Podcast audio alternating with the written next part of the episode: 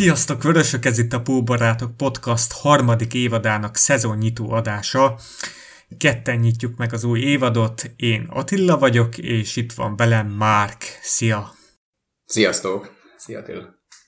Már is itt van az új szezon, alig pihent a csapat. Még itt a Európai Kupa döntőket most játszották, játszák, és a csapat már mindjárt hét napon belül pályára lép a Community Shield-en bajnoki lázban égsz már? Már, mert kijött ugye a menetrend is. Igen, igen, hát bajnoki lázban azért nem égek, azt nem tudom mondani, viszont az már érdekel, hogy a, a Community shield hogy fogunk játszani. Azért az Arsenal az nem tudom, egész jó volt itt a City ellen, vagy el tudta rontani a City játékát. Kíváncsi vagyok, mi mire, mire megyünk ellenük. Az Ártéta szerintem egy kifejezetten pozitív csalódás egyelőre, amit ki az Arsenalból. Emellett meg a szeptemberi első három meccsünk az szerintem kifejezetten ígéretesen hangzik. Ugye a leeds kezdünk, utána megyünk a Chelseahez, és aztán az Arsenal látogat hozzánk. Mind a három igazán, nem tudom, különleges csemege. Én nekem a Leeds egy, egy különleges, egy, egy üdes színfoltja lesz szerintem a Premier League-nek Bielszával. A norwich kezdtünk ugye tavaly, és jól elkentük szegények száját. Remélem a Leeds is most így lesz ettől függetlenül azért pont ugyanúgy játszós csapat, kijönnek, le fognak támadni, szerintem az jó nekünk, de a Chelsea meg az Arsenal se fog valószínűleg, nem tudom, 11 emberre védekezni, szóval szerintem ezek jó meccsek az elején. Igen. Gyors ismertetném a témáinkat. Ugye kezdünk itt a bajnoki menetrendet, végigvesszük, mennyire nehéz, mennyire sűrű, milyen a beosztás, aztán beszélni fogunk az üres lelátók milyen hatással lesznek a csapatra, meg a csapatokra, és mikor térhet vissza a közönség, mennyire befolyásolhatja ez a esetleges bajnoki címünket, erről is lesz szó aztán. Mi történik az átigazolási piacon, ez a harmadik témánk. Jó iránya a kisebb nevek megvétele, vagy sem. Ezt követően lesz szó itt a Tiago szágáról, és lehet lesz egy kis vita, és nem tudom még, hogy végül is Wijnaldumnak vagy Tiágónak örülnénk jobban, vagy mit kettőjükre van-e esély. Végén, ha marad idő itt a Jones és Brewsterről egy kis összehasonlítást felírtam, mm, és ugye küldtetek nekünk kérdéseket, és reagálni fogunk rájuk folyamatosan, ahogy itt az adott témákhoz érünk. Itt, ha jól látom, ilyen 5-6 kérdés gyűlt fel Facebookon, és akkor nagyjából ez lesz. Oké, okay, akkor bajnoki menetrend. Ahogy mondtad, a leeds kezdünk. 16 év után először uh, fogunk velük uh, bajnokit játszani, akkor még a 18 éves Milner is uh, náluk volt. Hát ez egy nagyon uh, incsiklandozó párosítás, de az első fordulóban mennyire örülsz nekik, hogy már az első fordulóban ezt a keményen pressingelő csapatot kapjuk? Igen, ez, ez érdekes, főleg azért, mert valószínűleg aztán itt még nem lesz olyan rossz náluk, egész biztosan inkább, hogy fáradtak lesznek és nem bírják végig. De az is igaz, hogy a Leeds eddig ugye a Championshipnek a, a stílusát, meg a színvonalát szokta meg ebben a letámadással. Azért nem tudják milyen az, amikor mondjuk Van kell letámadni, meg Fabinho Henderson hozza ki a labdákat. Szerintem ezt meg fogjuk oldani. De biztosan érdekes lesz, és szerintem egy jó próba is lesz igazából, hogy elkezdjük a, a, az egész évet azt nagyon sajnálom, hogy az enfield nem lesz senki, mert kifejezetten jó hangulat szólt lenni az első meccsünkben, és a, a Leeds kicsit ilyen, ilyen klasszikus meccseket idéző hangulat is lehetne, hát ez most, most egy kicsit csöndesebb lesz. Igen. Amit említésre méltó szerintem, hogy ugye két ilyen elég nagy agy agytrösztről beszélünk, ilyen taktikai zsenik, vagyis hát a BS a sokan ilyen istenként tekintenek rá, akkor a mások a gegenpressing miatt a klopra is, és azért itt látni kell, hogy három hét van erre a meccsre felkészülni, és mindkét edző három hetet készülhet, az, ami azért nagyon ritka egy, egy tét meccs esetében. Így van, így van, így van. Igen, még Bielsáról annyi, hogy ő, ugye a Guardiolának az egyik nagy mestere, ugye volt is kinnála még akkor Argentinában Guardiola, amikor készült arra, hogy mm, edző legyen belőle, és nagyon fel is néz rá. Egy ilyen érdekes anekdóta vele, hogy amikor találkoztak egy Barca meccs után, akkor azt hiszem az Atletico Madridnak az edzője volt, vagy bocsánat, Atletic Bilbao edzője volt, akkor éppen Bielsa, találkoztak és kikaptak simán 3-0-ra, mert az Atletic Bilbao, Ö, és utána a meccs után találkoztak, és átadta egy füzetet Bielsa Guardiolának, hogy na ezeket szedtem össze a csapatodról és valami hihetetlen vastag könyv volt, és Guardiola mondta, hogy oké, okay, te többet tudsz a csapatomról, mint én saját magam. Szóval ilyen Bielsa, és volt még egy érdekes sajtótájékoztatója, amikor ugye Lampardnak a, a Darbyját eléggé ö, kétes módon ö, fel, ö, drónokkal, meg mindenféle emberek figyelték meg, hogy hogy edzenek. Ugye ilyen felháborodás volt ebbe Angliában. Akkor utána adott egy sajtótájékoztató, ahol elmondta azt, hogy elképesztő mennyiségű adatot gyűjtenek össze az ellenfelekről, és ennek a pár százalékát tudják használni, de ő így működik. Ő neki kell az információ. Valószínűleg rólunk is most folyamatosan gyűjtögeti az információkat. Ő is fogja nézni, biztos, hogy benne a Stuttgart elleni, meg a Salzburg elleni meccsünket. Igen, szóval meg már a mémek is terjednek, hogy izé Szálfeldenben ott ül a izé, pálya mellett Bielze, és akkor figyeli. El tudom képzelni, el tudom képzelni, igen. A Lampard megcsinálta, hogy a, ugye a Lampard panaszkodott, és akkor ő kiállt a sajtótájékoztatón, vagy 50 percig a, a derbinek a taktikáját kivesézte. Tehát olyan adatokat mutatott meg az újságíróknak, amiket, hogy is mondjam. Val- valószínűleg a Lampard sem tudta valami elmondani. Nem volt korrekt. Igen, igen. A menetrendel kapcsolatban, ami még érdekes, hogy a Manchester City és a Leicester elleni meccsünk az mindkétszer egymás után van nem, nem is néztem meg sose így rá a dolgokra, de hogy pont a, a City meg a Leicester ellen, ami tavaly bár végül is nem második, harmadik lettek, de majdnem így sikerült, és novemberben is úgy játszunk, hogy City után Leicester, aztán februárban is City után Leicester. Hm. Szóval lesz azért két ilyen nehezebb meccs, aztán meglátjuk a Leicester persze idén milyen lesz, de ettől függetlenül azért az, az két gigáns meccs. Igen. Hogyha a második fordulótól nézzük, mert az első, első után ott ilyen Miki Egér kör van, amiben mi még nem vagyunk benne, de hogyha a második fordulótól nézzük, akkor egészen januárig, hogyha menetelnénk ugye a Liga kupában, akkor januárig minden héten két meccsünk lenne, kivéve a válogatott szünetek, ami azért elég kemény. Tehát ilyen nem szokott lenni egyáltalán. Igen, én mindig azzal vigasztalódom, hogy mindenki másnak is ez a nehézség. Igen.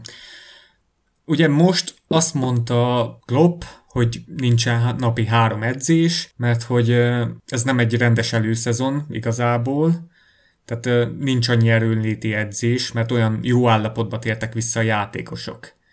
Tehát nem volt szükség arra a szokásos laktáttesztre, meg erre a sok súlyzózásra, napi két edzés van, tehát gyakorlatilag nekünk itt ez az előszezon, ez a március-május időszak volt, vagy hogy mondjam. Tehát ilyen a labdarúgásban nincs, hogy egy profi játékos három hónapig labdába se rúg.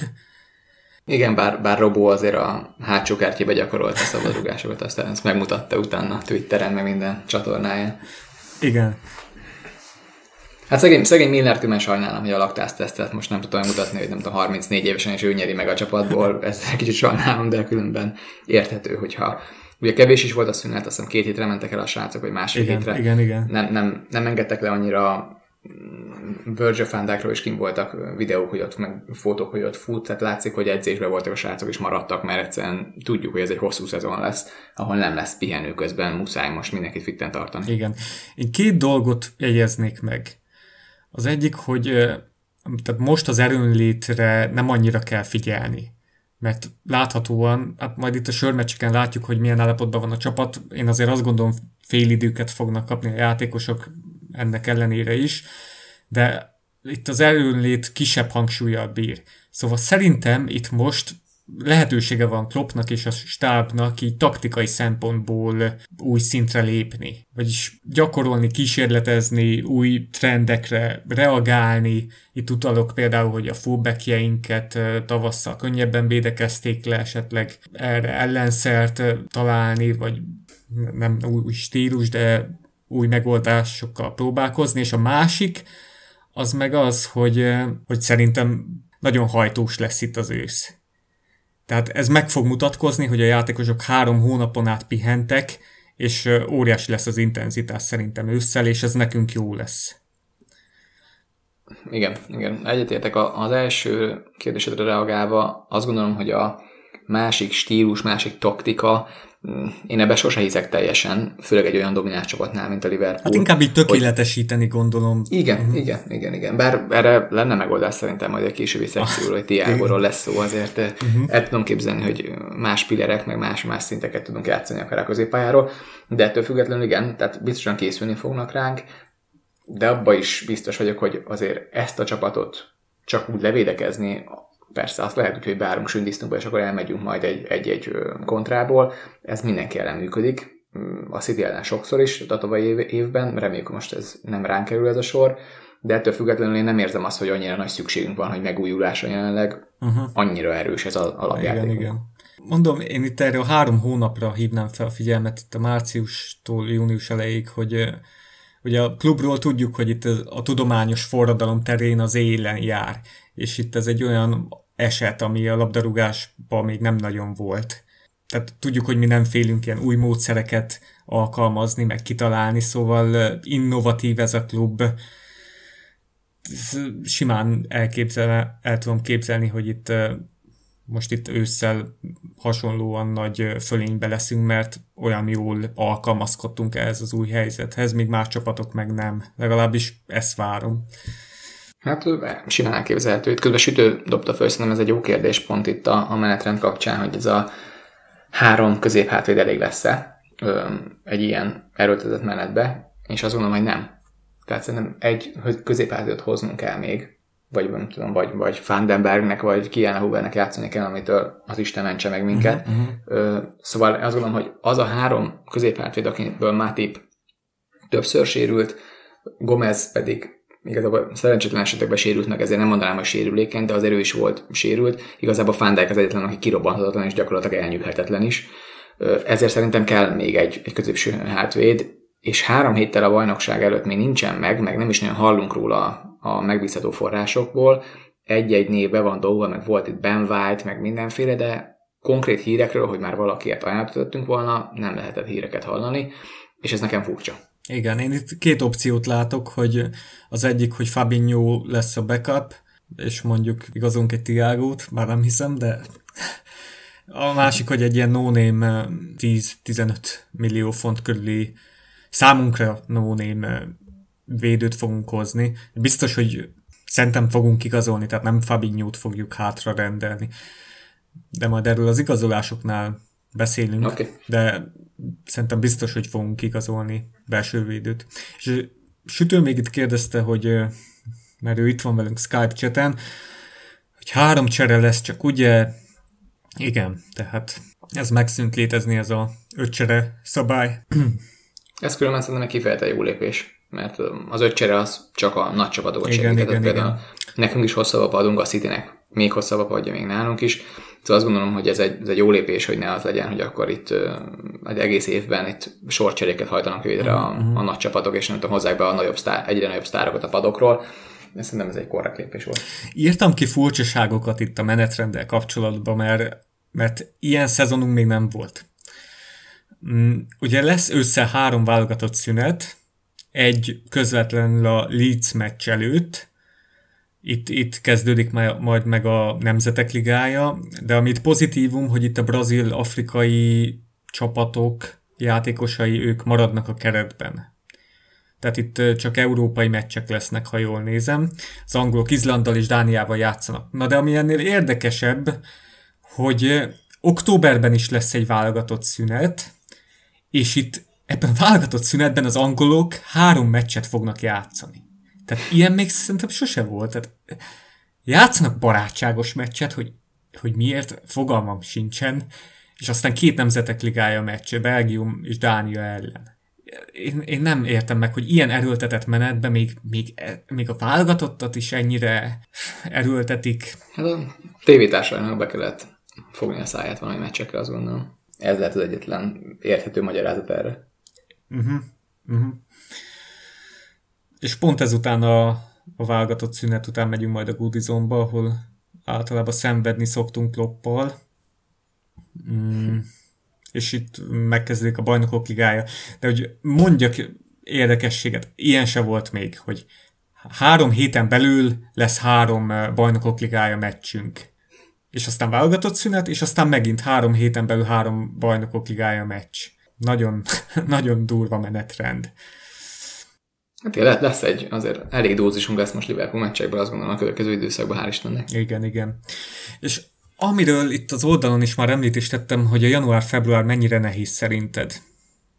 Mert itt nem teljesen értettünk egyet. Igen, én, én nézegettem itt a, a menetrendet, és én nem érzem annyira me- melegnek ezt a sorsolást.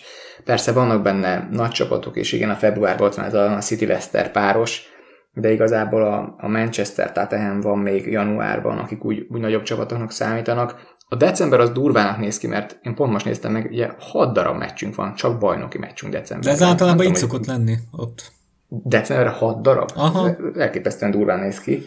Szóval azt, hogy megértem, hogy biztosan fáradtak leszünk ettől, a, a nagyon erőltetett menettől, de a február március, a január-február az nekem annyira nem tűnik durvának. Hát februárban öt meccsünk szerintem, öt bajnokink még szerintem sosem volt. Például. És most annyi van, és hogyha az FA kupában nem esünk ki, akkor, akkor még lesz egy hatodik is. Mert akkor az egyik csúszik. Hát biztos, szép, szépen kiesünk majd a B csapattal. Szerintem, szerintem ebbe az évben ritkán el fogjuk engedni most szerintem minden mást. Uh-huh. Ugye a Liga kupa az egy tipikus olyan olyan kupa, ahol itt most uh, full tartalékcsapat. Tehát az U23 szerintem azt végig fogja nyomni. Tehát nincs értelme másnak. Mert, uh, az, az Arzenál ellen, azt gondolod? Liga kupát mondom. Ja, hogy, ja azt, azt a döntőre ja, nem. A, a... nem. A döntőn okay, ott okay. szerintem angolok, esetleg megválogatott játékosok, esetleg páran pihenhetnek, de... Hát föl, föl lesz a kezdő szerintem, igen. Az Arzenál ellen. De visszatérve a februárra, itt ami szerintem hiányozhat, hogy nem lesz alapozás. Tehát idén, vagyis hát most tavasszal is volt tíz nap szünet, volt korábban két hét szünet, megint tíz nap szünet, általában ilyenkor szokott lenni ez a marbellai vagy dubai ilyen hasmenős, vagy ételmérgezéses edzőtáborozás. Amiből, amiből általában hihetetlenül jól jövünk ki, mert utána általában vagy kikapunk, vagy döntőt játszunk egyből. Igen. De, igen, igen. de egészen a mostani mostani évig, hogy most nem mentünk el edzőtáborozni. Előtte minden szezonban azt mondta a Jürgen, hogy oda kell egy alapozás, máskülönben a tavaszunk nem lenne elég erős. Most igazából nem derült ki, hogy kellett volna az alapozás, mert jött a pandémia, és hogy is volt? Én már nem tudom. Volt téli szünet, de nem mentünk el edzőtáborozni, ugye? Szerintem most nem mentünk el idén. De most volt téli szünet. Igen, igen. De elmentek nyaralni a játékosok, vagy valami ilyesmi volt. Ha jól rémlik. Elengedte nem őket Jürgen, mert olyan jól álltunk a tabellán, valami ilyesmi volt. De itt most nem tudom, hogy hiányozni fog-e az alapozás. Ez lehet egy kérdés mert februárban nem lesz egy szusznyi pihenő se. Tehát, hogyha állni fogunk az FA kupában, meg a BL-ben, tegyük fel, akkor februárban minden héten két meccsünk lesz. Ami azért érdekes. Igen, igen, igen. Még egy furcsaságot kiírtam. Okay. Ha egy csapat bejut az FA kupa döntőbe, a Liga kupa döntőbe, és valamelyik európai kupa döntőbe is, akkor nem lesz lehetősége a Premier League záró fordulójáig az összes bajnokiát lejátszani. Mert egyszerűen nincs rá szabad napja. Ennyire sűrű ez a szezon. Hát olyan azt mondtam, amikor a klubvilágbajnokságra elmentünk, és azon drukkoltak előtt, hogy essünk ki a Liga Az Arsenal ellen ugye az FA-nél, hogy ne, nehogy el kelljen halasztani a következő, ne, ne kelljen egyszerre tudom, két helyen lenni a Liverpoolnak, de hát tovább tudtunk, szóval ezért játszott ugye az U23-as csapat. Még itt uh, volt egy idézet a héten Jürgentől, ami nekem nagyon tetszik, amit mondott a bajnoki címmel kapcsolatban. We will not defend the title next season, we will attack the next one. Tehát ez azért olyan jól hangzik. Ez, ez nekem is nagyon tetszik. Szerintem Klopp ebbe azért mind a sajtótájékoztatóban, mind a motivációban szerintem a srácoknak azért a legeslegfelső ligába játszik, azért ő parádésan csinálja, hogy senki ne higgye el, hogy akkor most minden megvan, hanem újra menni kell a következőért. Nagyon tetszik. Igen. Mm, hát itt rotálni kell majd nagyon ebben a szezonban. Minamino például neki muszáj lenne itt feljebb lépni.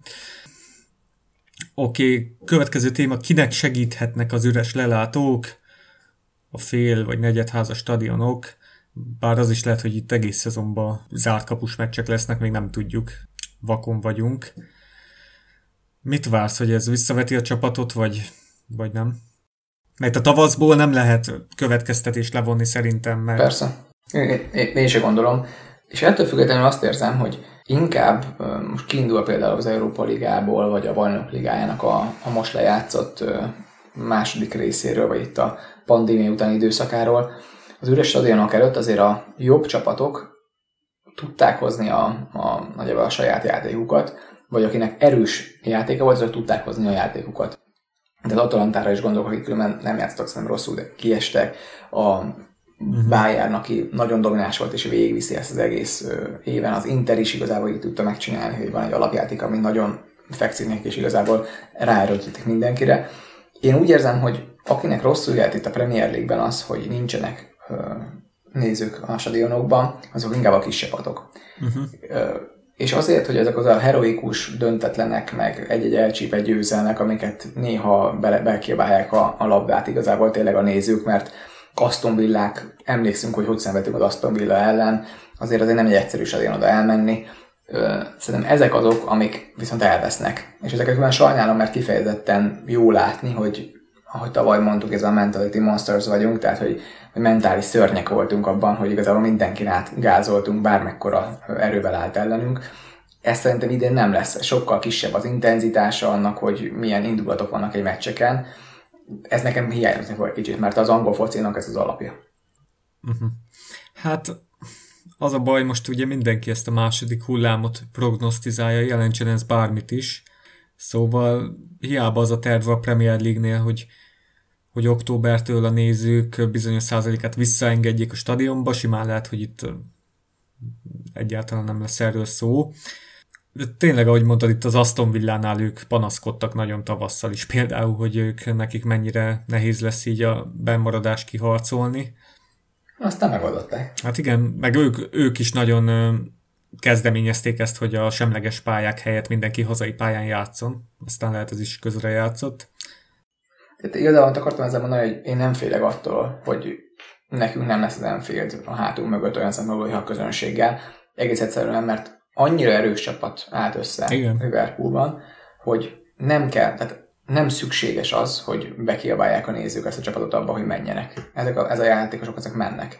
És ez, ez, ez Kloppnak, meg az egész stábnak a, az érdeme, hogy egy ilyen csapat van itt, és nem tudom, sok, sokszor úgy érzem, hogy már készpénznek veszem én is, hogy egy ilyen csapat van itt, pedig nem tudom, 20 éve szurkolok, és mindig azt éreztem, hogy bármikor benne lehet egy veresség. Hát nem vagyunk annyira erősek, de azért egy nagy csapat vagyunk, nyerni kéne valahogy.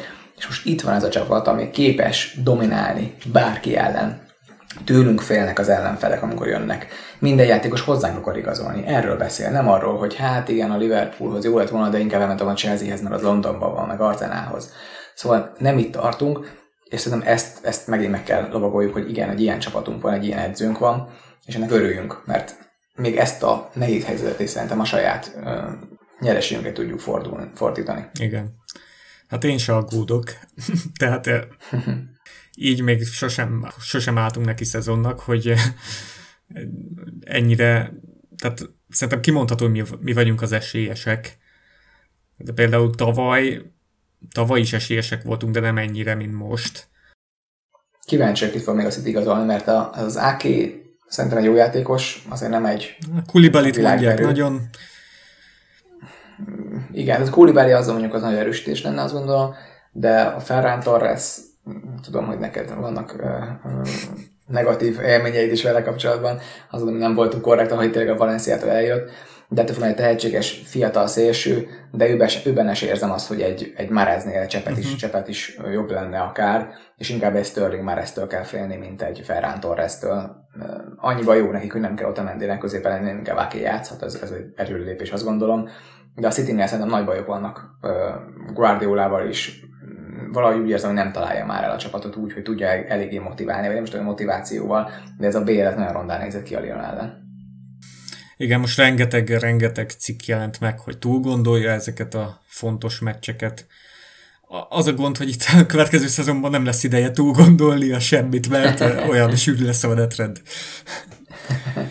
Hát igen, igen. A Ferran Torresről volt egy posztunk az oldalon, és picit megkövetem magam, mert én írtam azt a posztot, és azóta, amit látok a Valenciánál, az külső szemmel is még így hát eléggé elszomorító. Tehát ott van. Csékát el, elzavarták szinte, fele csapat távozik, menedzsert kirúgták, nem irigy. Nagy baj van az, az a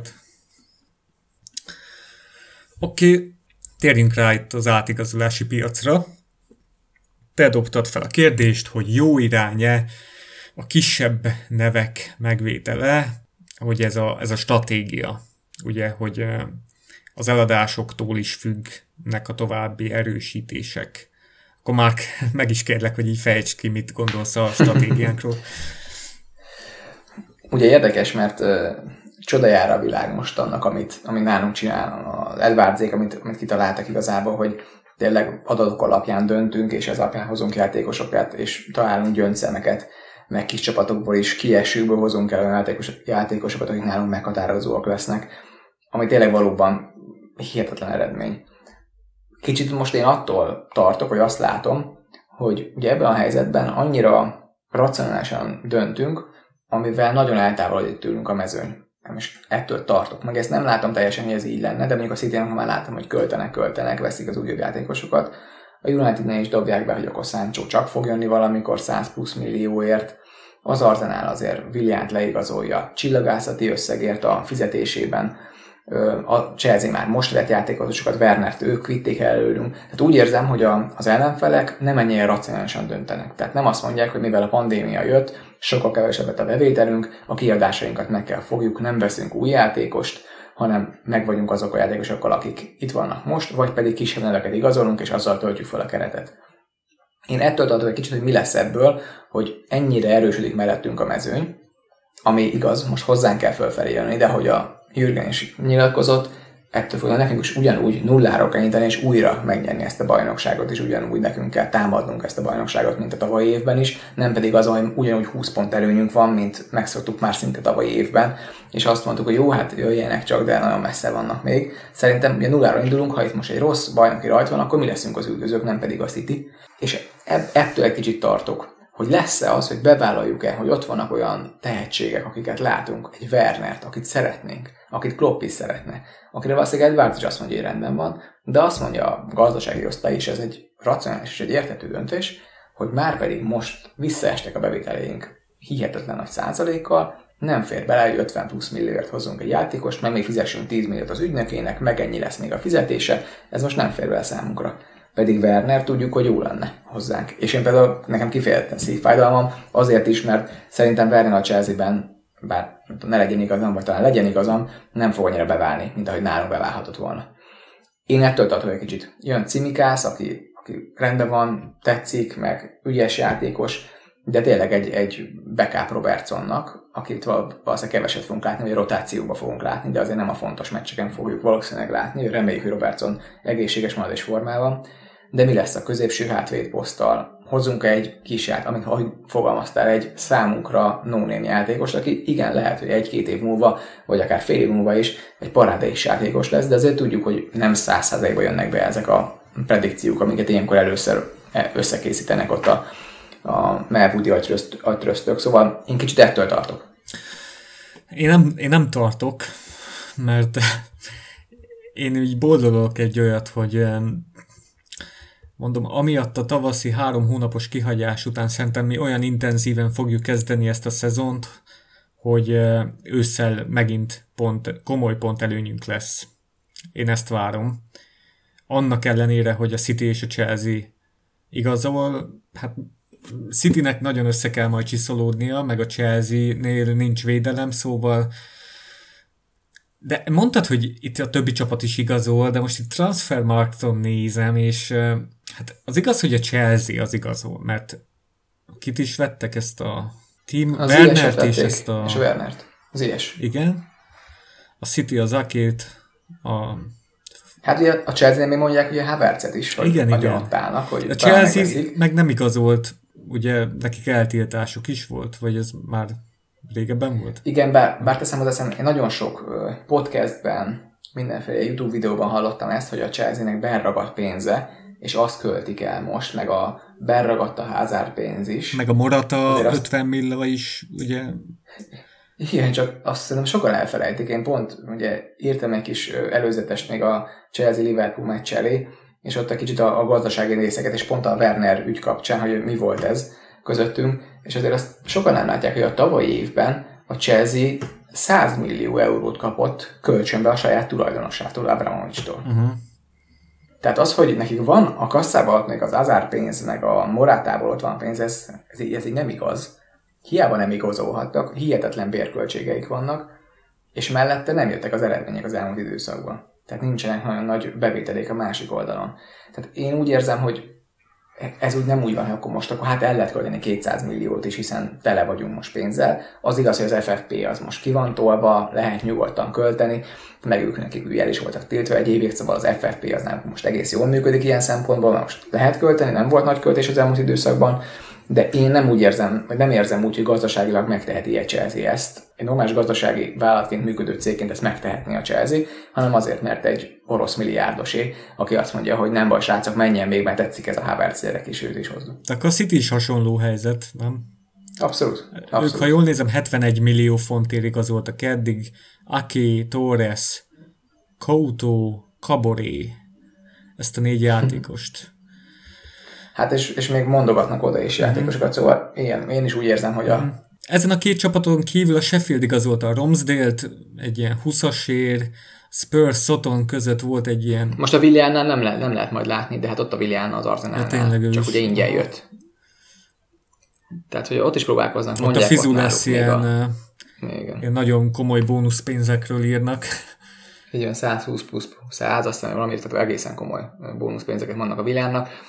Csak hát ugye az a durva benne, hogy bevállal egy Arsenal egy ilyet, egy 31 vagy 32 éves játékosnak három éves szerződést adni, egy szélsőnek. Tehát én, én, én itt érzek nagy problémákat például az Arsenalnál, de én ezt érzem, hogy minden máshol azért úgy erősítgetnek, megnyomják. A Unitednél igaz, hogy nem volt igazolás, de szerintem mondom, berobbantak egy 120 milliós száncsót, azért onnantól már nem mondhatjuk, hogy nem költöttek sokat. Ö, igen, tehát ilyenek vannak. És amit a sütő ér, igen, ez egy ez nekem is kiverte a biztosítékot, meg nem sokaknál, aki a Twitteren ezt követte, hogy a, az Arsenal ugye elküldött 55 ö, alkalmazottját itt a, a pandémia helyzetre hivatkozva, majd utána egy nap bejelentette, hogy Villánt leigazolták, igaz, hogy ingyen, de 120 plusz 100 ezer fontos fizetésért hetente, szóval, hogy nagyon erkölcsös lépésnek hangzik. Igen, az Arsenalnál ott, ott nagyon komoly gondok vannak most. Ott a sportigazgató, vagy a CEO, vagy Isten tudja, aki a igazolásokért fejes volt, az, azt eltávolították, igen. igen, igen. igen. Mm, ott voltak mindenféle sztorik. Plegykák arról, igen, hogy akkor nem, nem jó kifizetések voltak itt a a átigazolások kapcsán. Hát, igen, túlfizettek játékosokat, például van, a PP-t sokkal többet fizettek érte, mint kellett volna, meg egy másik játékosért is 5 millával, mint amennyit kértek, meg ilyen furcsaságok voltak az Arzenálnál.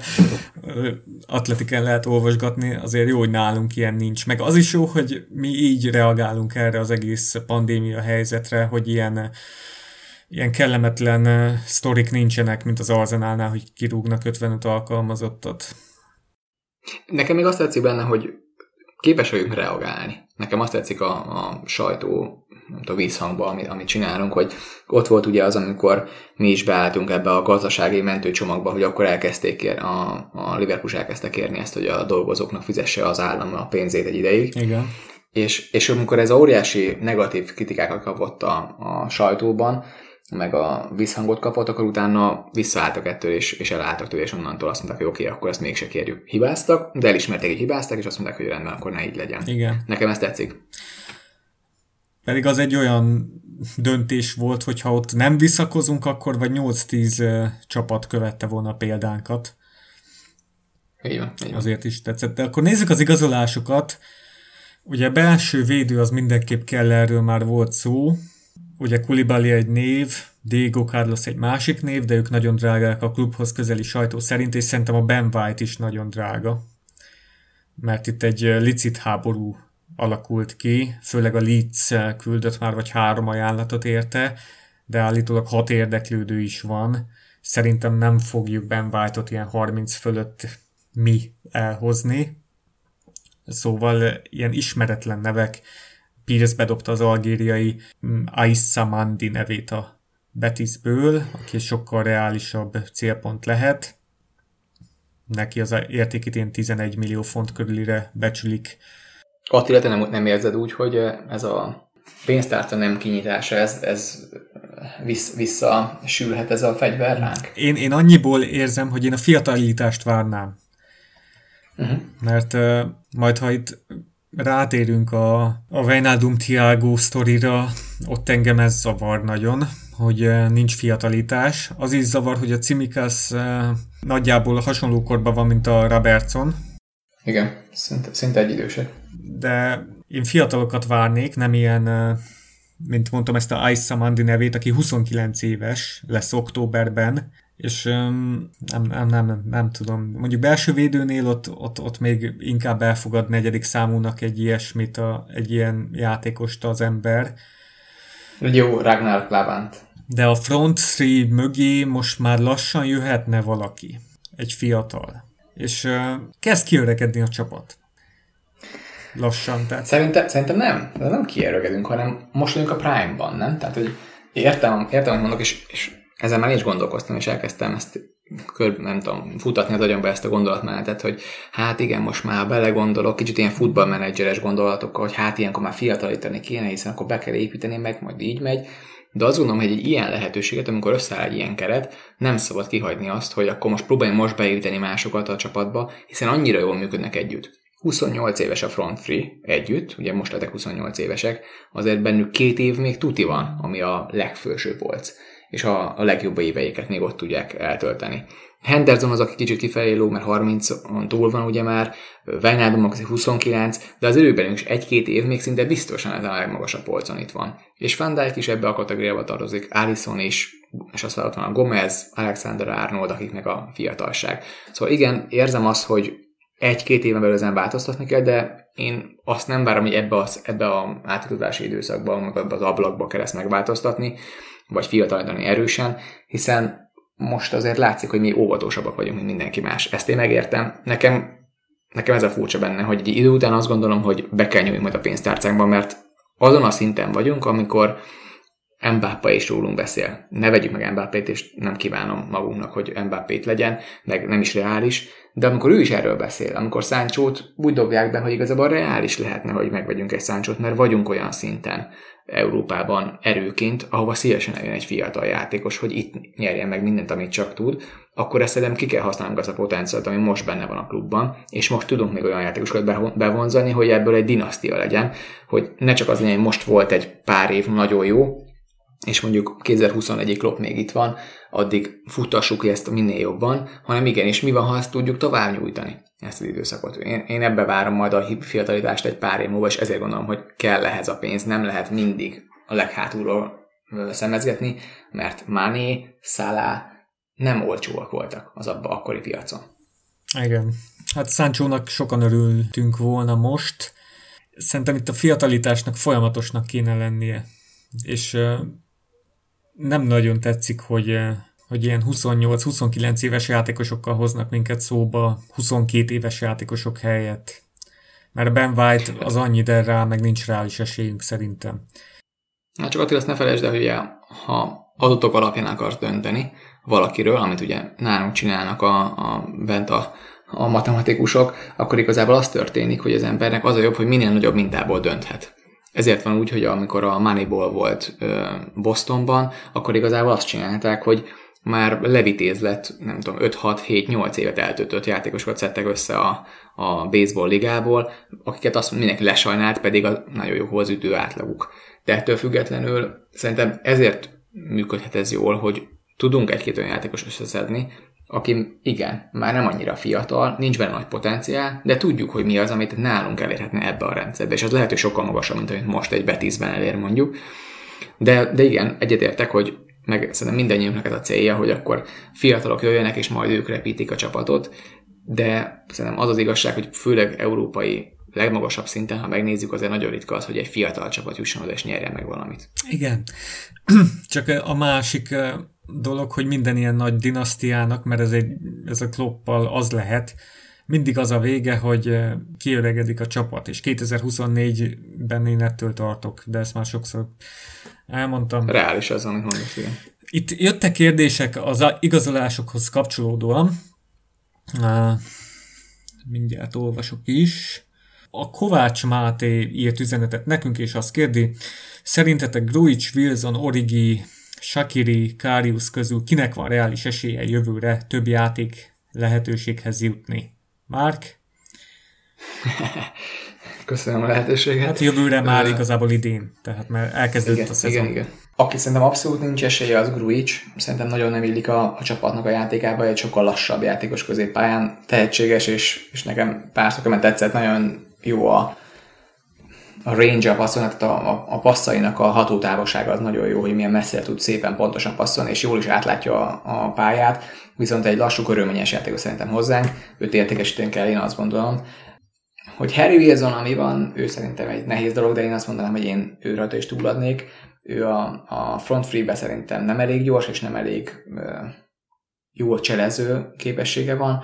Letámadni azt nagyon jól tud, parádésban lába van, de szerintem pont ilyen kell egy nem tudom, egy Premier League középcsapatnak, vagy egy Premier League alsó osztályú, vagy tudom, egy feljutó csapatnak, vagy egy kiesés ellenküzdő csapatnak, aki berúg két-három szabadrugás volt egy évben, és akár ment vele 5-6 pontot, szerintem nagyon sokat érhet, és ez 20-30 milliókat is ki lehetne fizetni, vagy el lehet kérni egy ilyen játékosért, hiszen fiatal is, és volt még Káriusz, őben abszolút nem látom, hogy bármikor is még itt esélyt kapna nálunk. Adrián nem véletlenül maradt itt, és nem véletlenül tartunk ki, mert ő lesz a második számú kapus, Káriusz pedig megpróbálják valahol lepasszolni. Azt hiszem, hogy volt Németországból érdeklődés is iránta, azt tudom, hogy menjen Isten hírével, eleget láttuk egymást, és nem tudom, most ki volt még. Origi volt, aki egy nagyon nehéz kérdés. Origit ugye több kép keringett már erről, és az oldalon is kim volt az, hogy ugye az utolsó meccs után Origi leült a kezdőkörre, meg kiment, és nézte a kopot.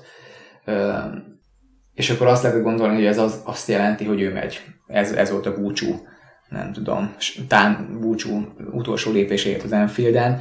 Mégis most itt van Edz, és nem hallani arról, hogy eladnánk, pedig én azért el tudnám képzelni hogy, hogy valaki mással próbálkoznánk meg, mint backup a front free mögé, de ameddig nincsen más játékos, aki reálisan jöhet, addig természetesen Origének maradnia kell. Uh-huh. Még Shakiri volt, de őt is egyértelműen el, el akarjuk adni. Igen, igen, azt gondolom. Szóval az én válaszom Máténak, hogy az említett nevek közül Originek van reális esélye, hogy maradjon a keretben, a többieknek Szerintem négy. Most Shakiriről is nagyon ezt mondták, ugye most a klub közeli sajtó folyamatosan, Neil Jones, Mary Szeredi, mindenhol most hozták le ezeket a legfrissebb cikkeket, hogy a Shakiri nagyon akar maradni, és nagyon bizonyítani, bizonyítani akar. De én is azt érzem, hogy ez inkább csak egy kis hype körülött, hogy hát ha valaki megveszi. Nem merünk vele rotálni, és sérülékeny is, szóval el kell adni. Gruicsot meg már fix távozónak veszi a Neil Jones, szerintem biztos el fogjuk adni valószínűleg a Hertának, de majd, majd kiderül. Karius meg hát igen, kapunk pénzt, vagy megy kölcsönbe? Ez a kérdés szerintem. Bakos Attila azt kérdezi, tudom, hogy a plegykák szerint már a Barcelonához közel van Malang Szár, és közel a megegyezés, hogy leigazolják, de nekünk vajon miért nincs a radarunkon ez az ingyen hozható játékos? Én bevallom, most hallottam róla először, de Twitteren utána néztem, elég nagy tehetségnek van kikiáltva, 21 éves ballábas középső védő, akinek most a Nice, Nice-ben, Nizában járt le a szerződése, és a Transfer Mark 16 millió euróra tagsálja, de például a Statsbombon találtam egy olyan cikket, hogy 40 millió eurót is kifizetne érte valamelyik elemző. Nem tudom róla, Mark, te hallottál-e már, vagy én is csak a, a kérdés alapján néztem kicsit utána. Hasonlókat láttam róla, pár videót is megnéztem róla, bár nem szeretem ezeket az összeállított videókat, mert igazából abszolút nem adnak rá és képet egy játékosról. Abból egy, egy fizikális, gyors játékos tűnt ki, azt gondolom, hogy nem egy olyan szintű, aki mondjuk egy Robertson tudna ö, pótolni. Valamelyik adásban volt erről szó, hogy nem lehetne egy olyan hibrid játékost megszerezni, aki tudna bal oldalon is hátvédet játszani egy ilyen Roberts felfutó Robertson szinten, és ha meg kell, akkor meg ballábas védőt, középső védőt játszani. Szerintem ilyen játékos nincs a világon, aki ezt meg tudná csinálni, és a szárba is éreztem ezt. Nem gondolom, hogy egy olyan játékost, aki a... Különben a Nidzának egy parád és megfigyelő hálózata van, és nagyon jól építik föl most a, újra a csapatukat, ezért valószínűleg hatalmas tehetség, nekem nagyon furcsa, hogy ő, ő lejárt szerződésű státuszba került ott, annél azért elég jobban szoktak ők üzletelni. Biztos vagyok benne, hogy valaki le fog rácsapni, de nem hallottunk még semmit a klubhoz közé sajtótól, azért nem gondolom, hogy, hogy mi le fogunk. Nem hiszem. Itt, amit a szennylapokból kivettem, hogy az ügynöke nagyon komoly eh, igényeket állított a játékosnak. Nagyon komoly fizetésigény, meg folyamatos játék, nagyon komoly bónuszok, meg amit kiírtam, hogy csak 182 cent is, nem biztos, hogy, eh, hogy ezzel a magassággal nálunk egy belső védő megélne, nem tudom. Olyan alacsonynak tűnt, a, én is videókon néztem. Akkor az igazolásoknál miről érdemes még eh, szót említeni? Szerintem jön a, jön a, a nagy bomba. Az igazán izgalmas kérdés. Mm. Hát akkor jöjjön Wijnaldum vagy Tiago, vagy mindkettő. Márk, akkor kezdette?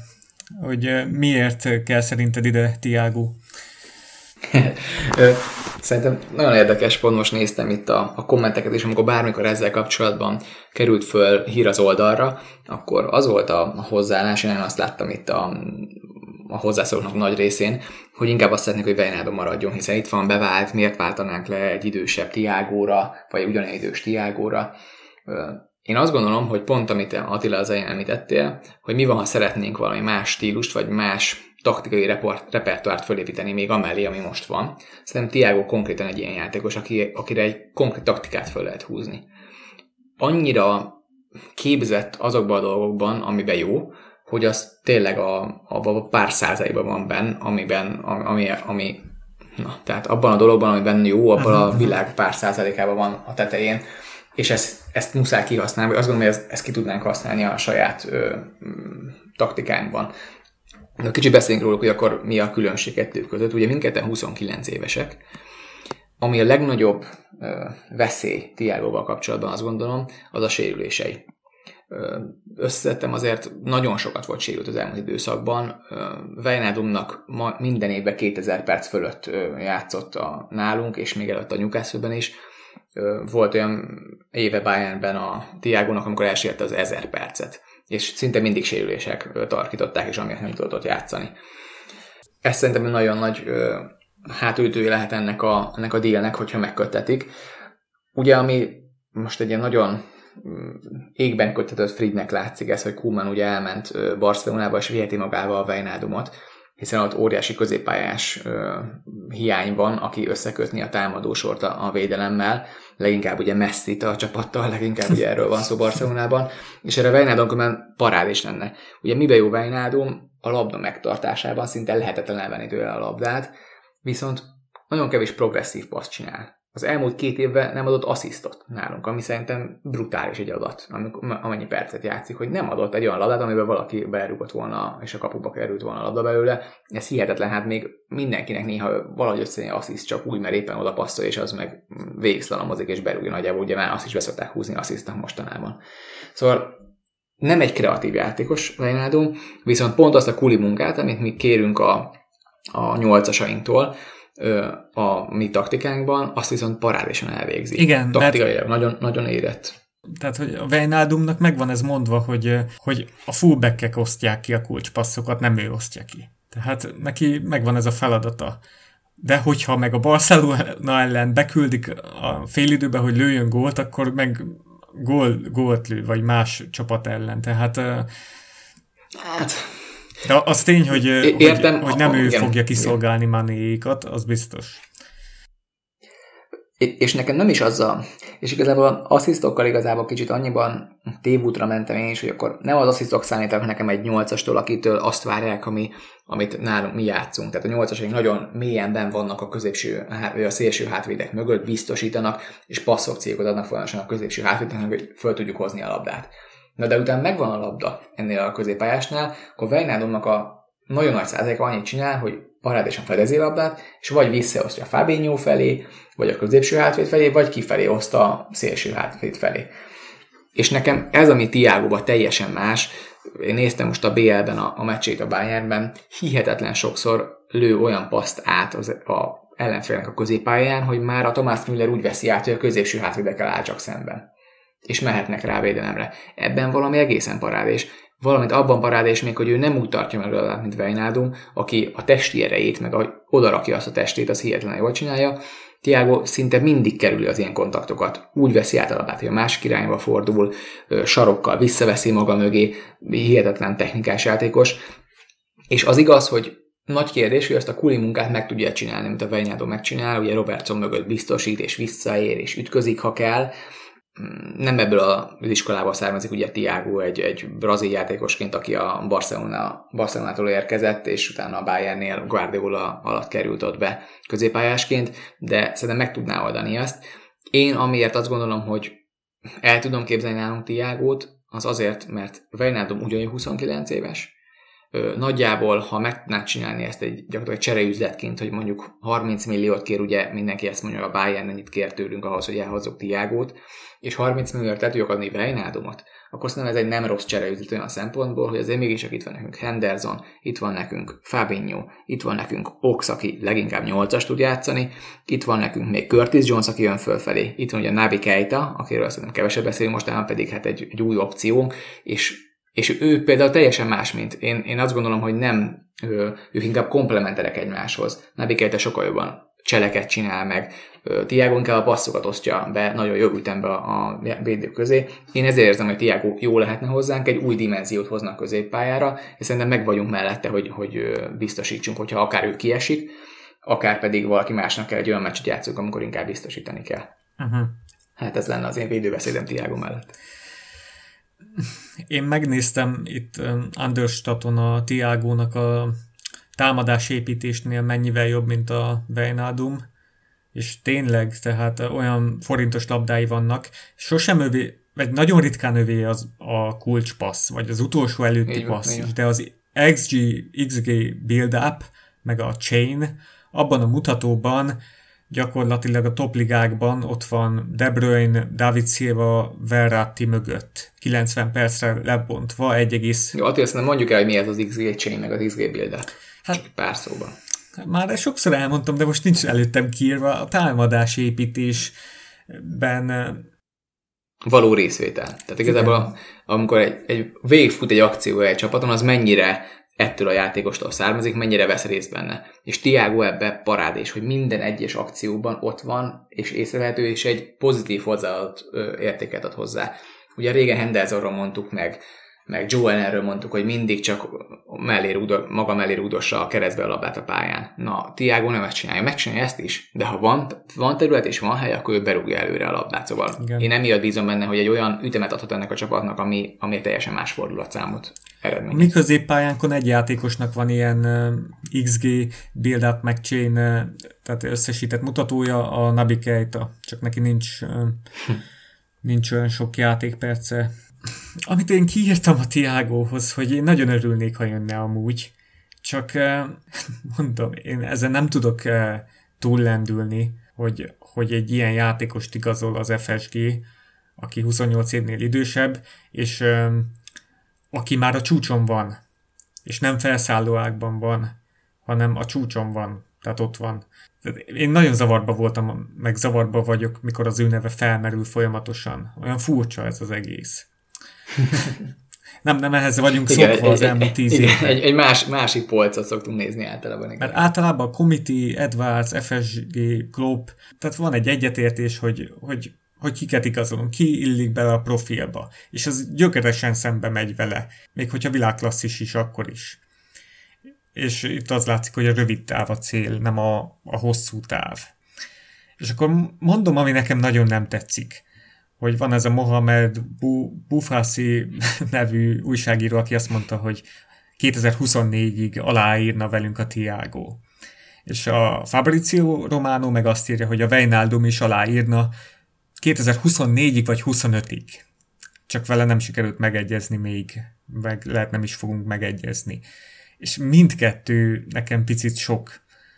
Az egyik 33 éves koráig, a, a másik is 34 éves koráig aláírna.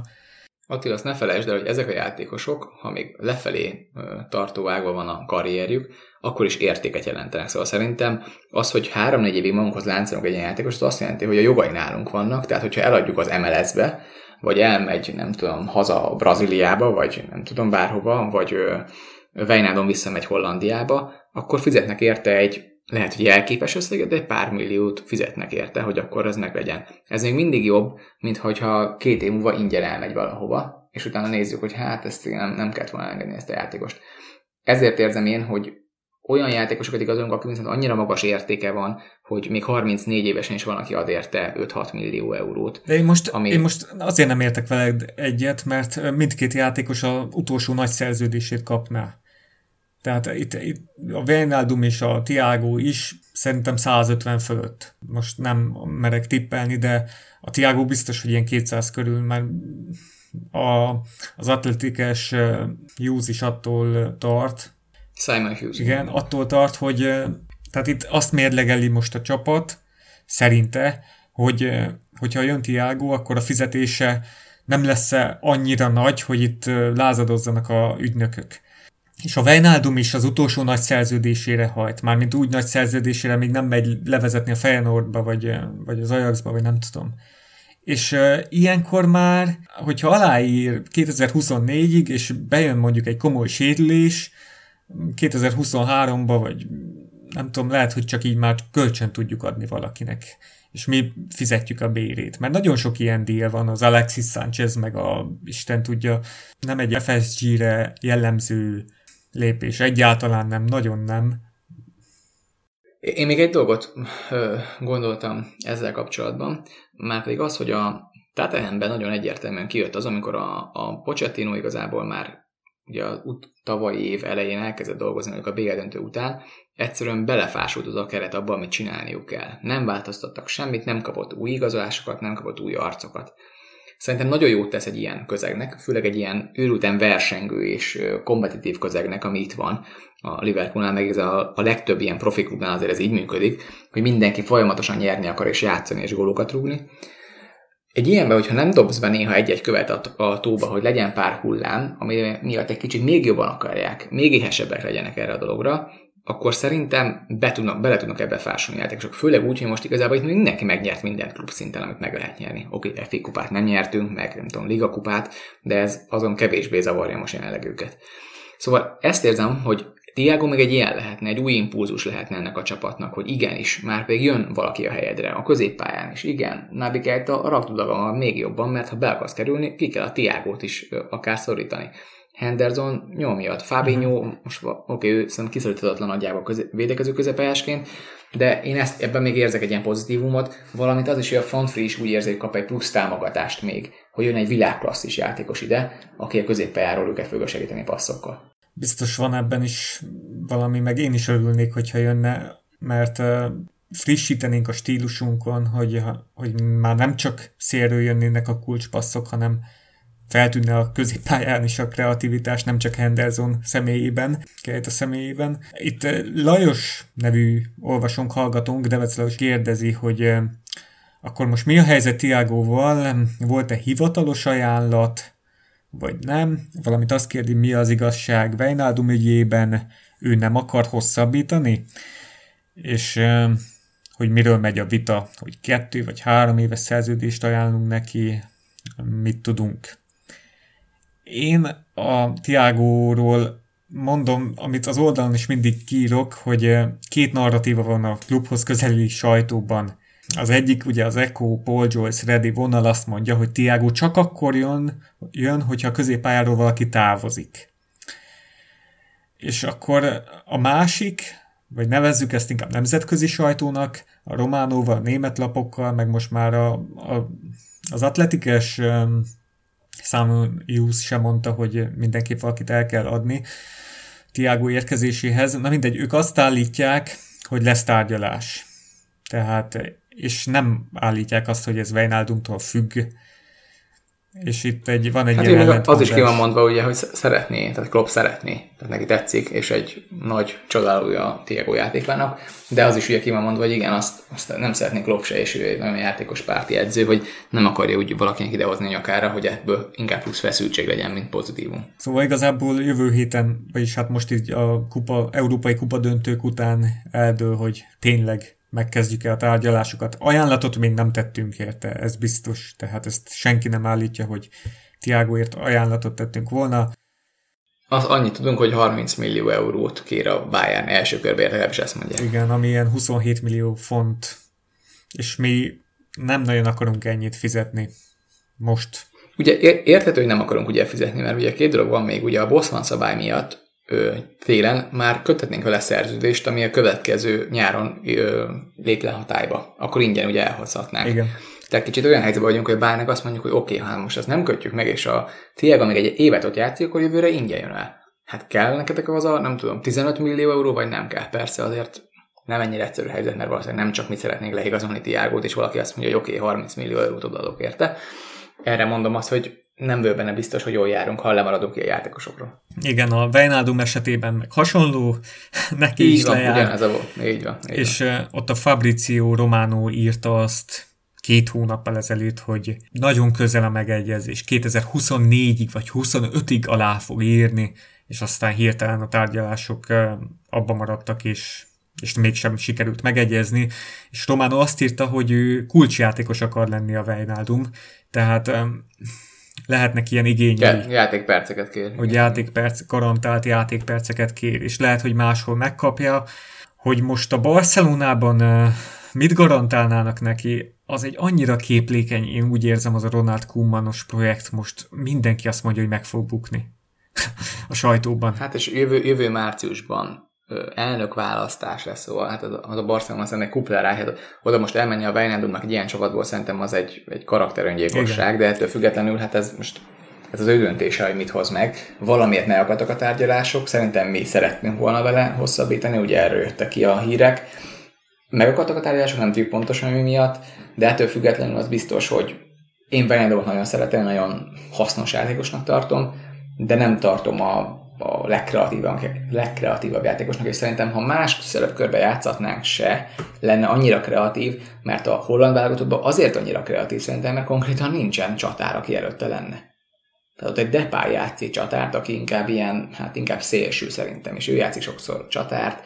Tehát én szerintem azért is tud annyira ott villogni, mert nincs más, aki berúgja. Hát nálunk van más, aki berúgja a helyzeteket, és szépen rúgdossák is. Sütő írja, hogy októberig nyitva van a az átigazolási piac, nem is tudom, október 4-ig vagy hogy, Angliában meg 14-ig vagy 16-áig, de azért ránk abszolút jellemző, hogy mi nem szeretünk már így szezon, mikor elkezdődik a bajnokság, utána már nagyon ritkán igazolunk.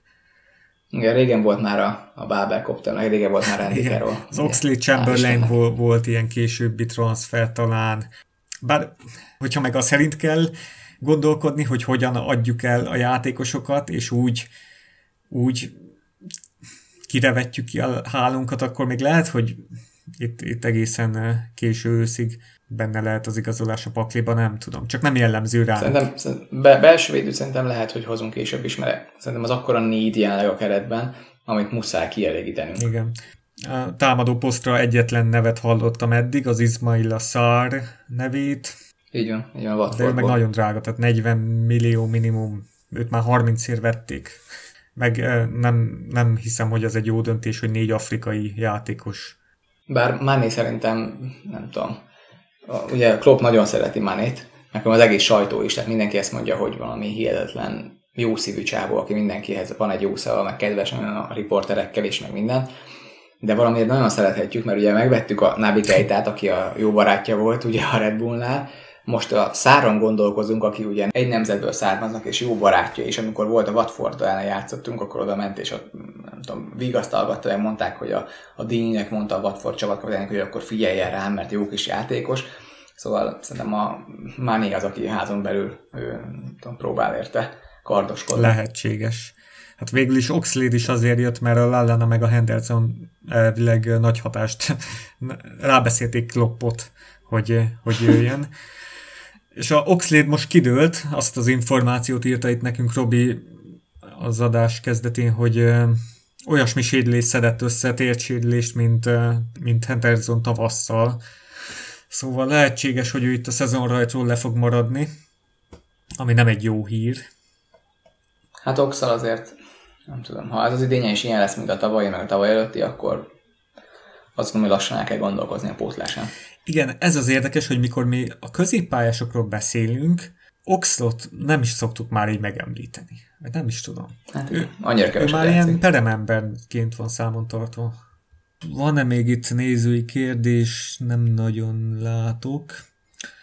Utolsó témának írtam egy ilyet, hogy Curtis Jones és Brewster, nekik mennyire van reális esélybe bejutni itt a mostani keretbe, de lehet, hogy ebből majd egy posztot írok a, a, az oldalra. Én szívesen beszélnék róla meg igazából a, akár az Eliotot meg a Nico Williams is belevehetnénk, hogy mi, mi a fiatalság, mi, mit hozhat be, meg mi az, mi reálisan elvárható egy ilyen csapattól, hogy mennyi fiatal játékost építsen be.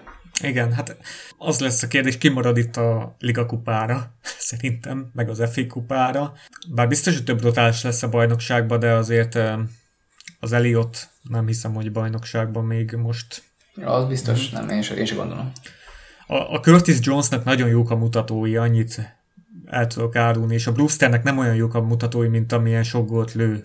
Szóval Jones szerintem, hát ő, ő fixen ugye most kerettag lesz, és uh, szerintem ő fog kapni olyan meccseket már a Premier League-ben is, hogy, uh, hogy vele már most lehet úgy számolni. Ne, nem lepődnék meg, hogyha Curtis Jonesnak mondjuk több játékperce lenne, mint Oxlade Chamberlainnek a szezon végén.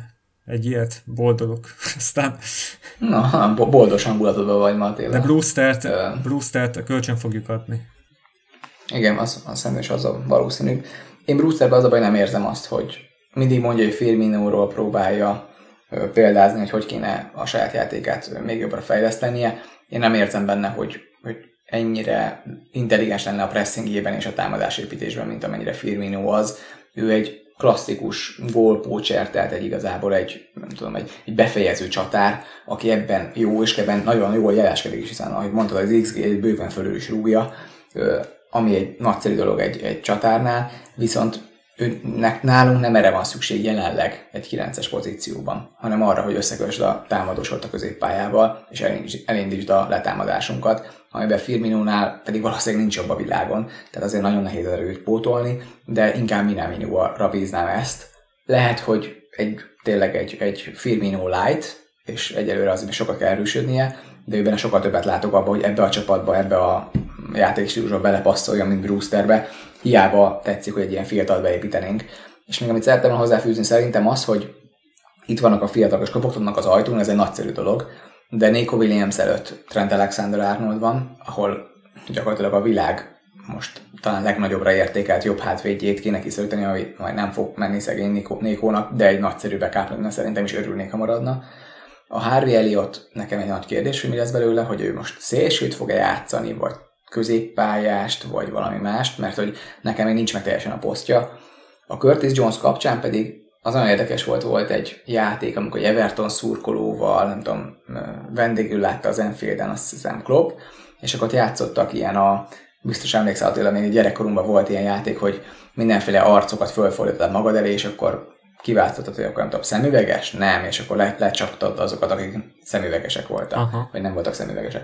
De ugye ezt csinálták, és amikor ugye ezt és mondtak, hogy akkor tudom, támadó, ne, támadó középes? Nem. És lecsapta Curtis Jones-t. Tehát ő neki úgy van a fejében, vagy nyolcasként, nem is tudom, hogy fogalmazott, tehát a Kloppnak egyértelműen Curtis Jones nyolcasként, vagy támadó középpályásként van a fejében, nem pedig szélsőként. Ami szerintem fontos, szerintem Jones sokkal jobb azon a poszton, mint a szélsőként, mert szélsőként nem elég gyors szerintem ehhez. Ő ebben jó, jó a távoli lövésekben is, jól tud passzolni, és szerintem elég, elég jól látja ezeket, és van futósebessége, de inkább csak ahhoz, hogy a középpályán játszon. Igen.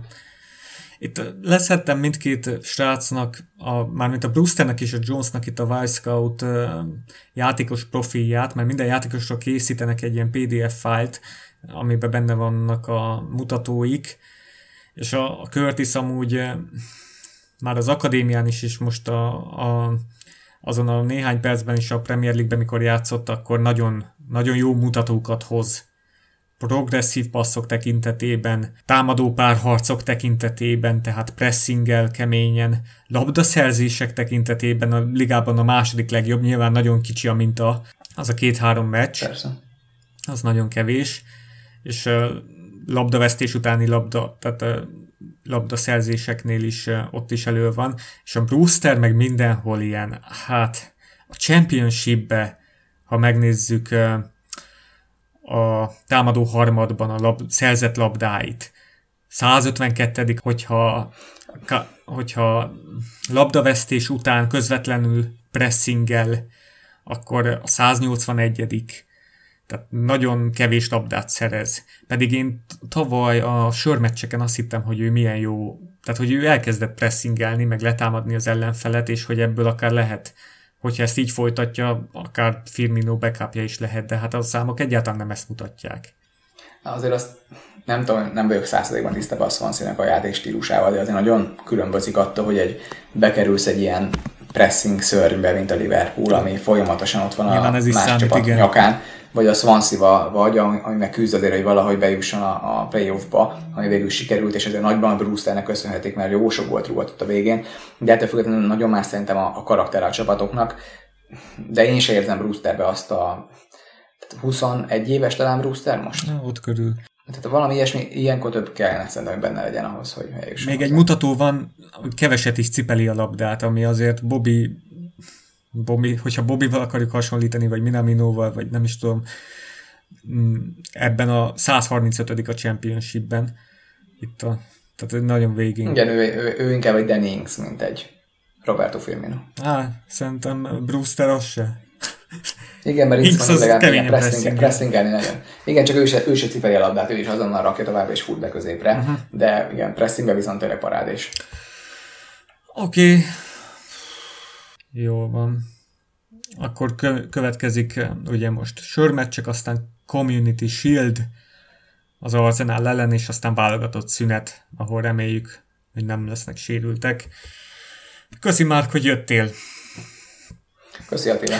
Megkezdtük itt a harmadik évadot, nem tudom, hogy legközelebb mikor ülünk össze, de vannak tervek. Például én is majd itt tervezek hívni vendég, vendéget, például Liverpoolból. Lehet lesz belőle valami, lehet nem.